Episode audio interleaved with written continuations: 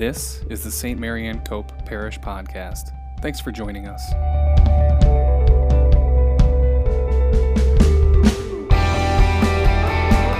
St. Mary Marianne Cope Parish is the community of Catholic believers from Lakeland and Solvay, New York, located in Syracuse. Our podcast is here to help encourage and edify you in your faith.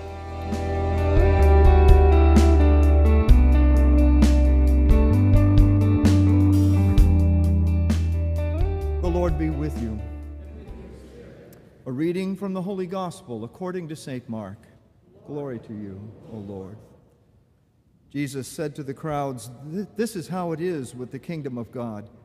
It is as if a man were to scatter seed on the land and would sleep and rise night and day, and through it all the seed would sprout and grow.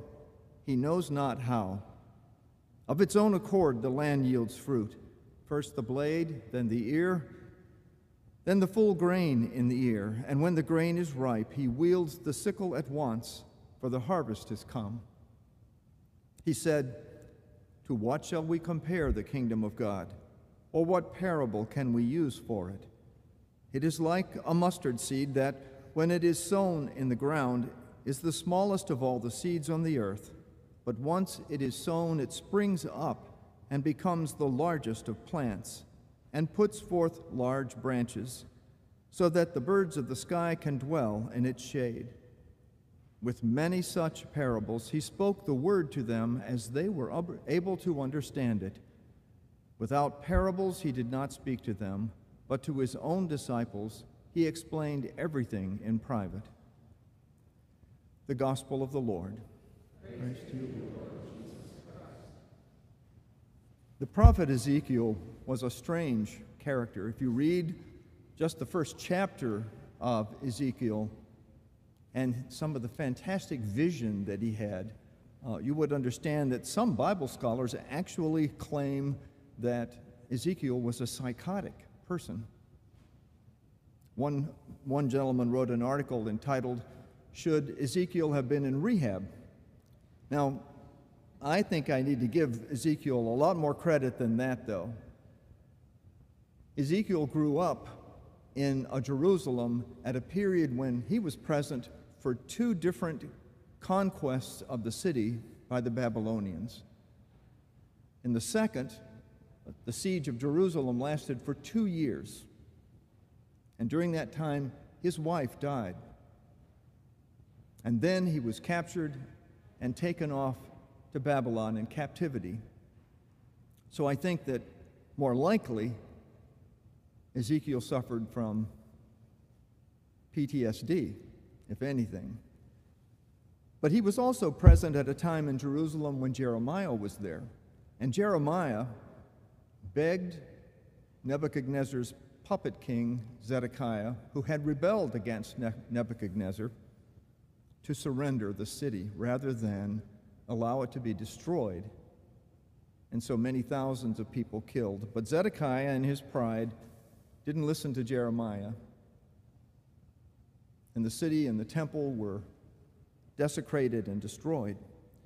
In this reading we heard this morning, Ezekiel is speaking a word of hope to the exiles in Babylon. God is saying to the people, no matter what happens, I can bring good from it. I can make the withered tree green and blossom. I can make the high tree low, the low tree high. And indeed, he does just that. There's a time when Jerusalem is restored, the people are restored to their city, and they continue on their lives as the people of God. The second reading from St. Paul is kind of an odd reading for this first reading in the gospel, but it's a reading that we hear fairly frequently at funerals. And to boil it down to a sentence or two, it basically says, We are built, we are wired to want to be in heaven with God the Father. That is what our nature is supposed to be. By the grace of God, We are given the strength and the courage through God's grace to become more spiritual people. And how do we do that? Well, we don't do it on our own, of course. We do it with the guidance of the church that Jesus left us. And the church tells us what are the three pillars of the spiritual life? Prayer, fasting, and almsgiving. How many of us have heard me say time and again, What kind of prayer life do you have? Do you have a prayer life?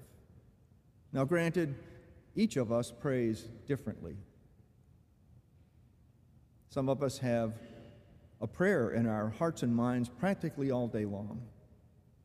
I offer every thought I have of you, of this parish, of my family and friends, and the things that are going on around us as my prayer. So, indeed, my prayer is almost constant.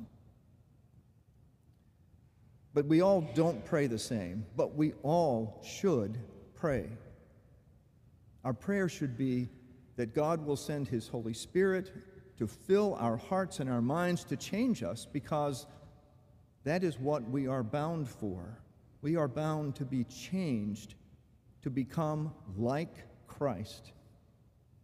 And when we become like Christ, we can be in heaven. God's children, God's family, and Jesus says, Be perfect as the Father is perfect.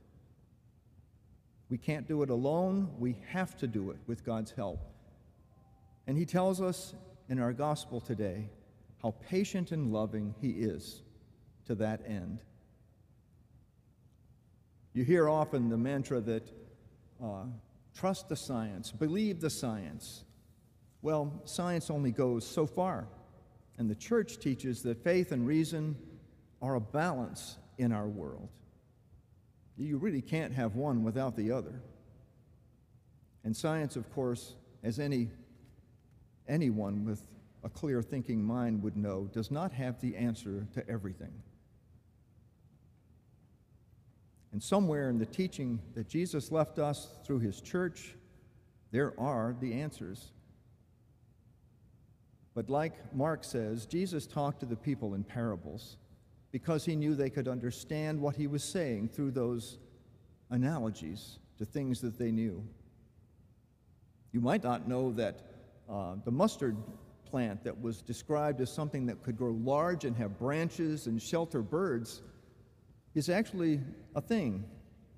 In North America, we see mustard plants and they're just little shrubs, small plants.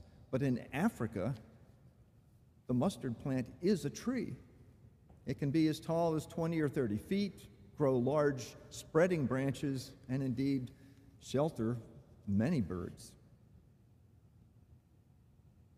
And all of those things that we heard about growing and living in our readings today are in the control of God our Father. Our lives, the lives of every living thing on this planet,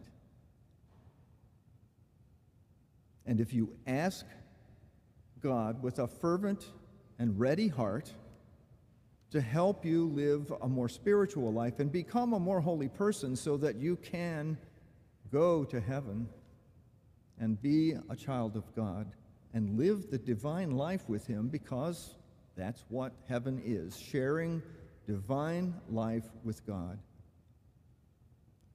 Ask Him to help you, He will. That's all He wants to do. He wants to love us into heaven. Most of us never felt like we could be a saint. I know that I, I certainly look back on my life and I think the chance that I could be a saint was pretty small. But every saint was a sinner, and every sinner can become a saint. But you have to want to be holy. You have to desire it. And as soon as you begin to desire it, and do it now, do it right this minute, right here, say to yourself and to your God, Make me holy. And then act upon it. Continue that prayer constantly. Carry it out into your world Carry that desire to be a holy person to everyone you meet. Carry God's love to everyone you meet and encourage them to be holy people as well. Thanks for joining us on the St. Marianne Cope Parish podcast. If you have questions about St. Marianne Cope Parish, our locations, or any of our ministries, visit us online at stmariannecope.org.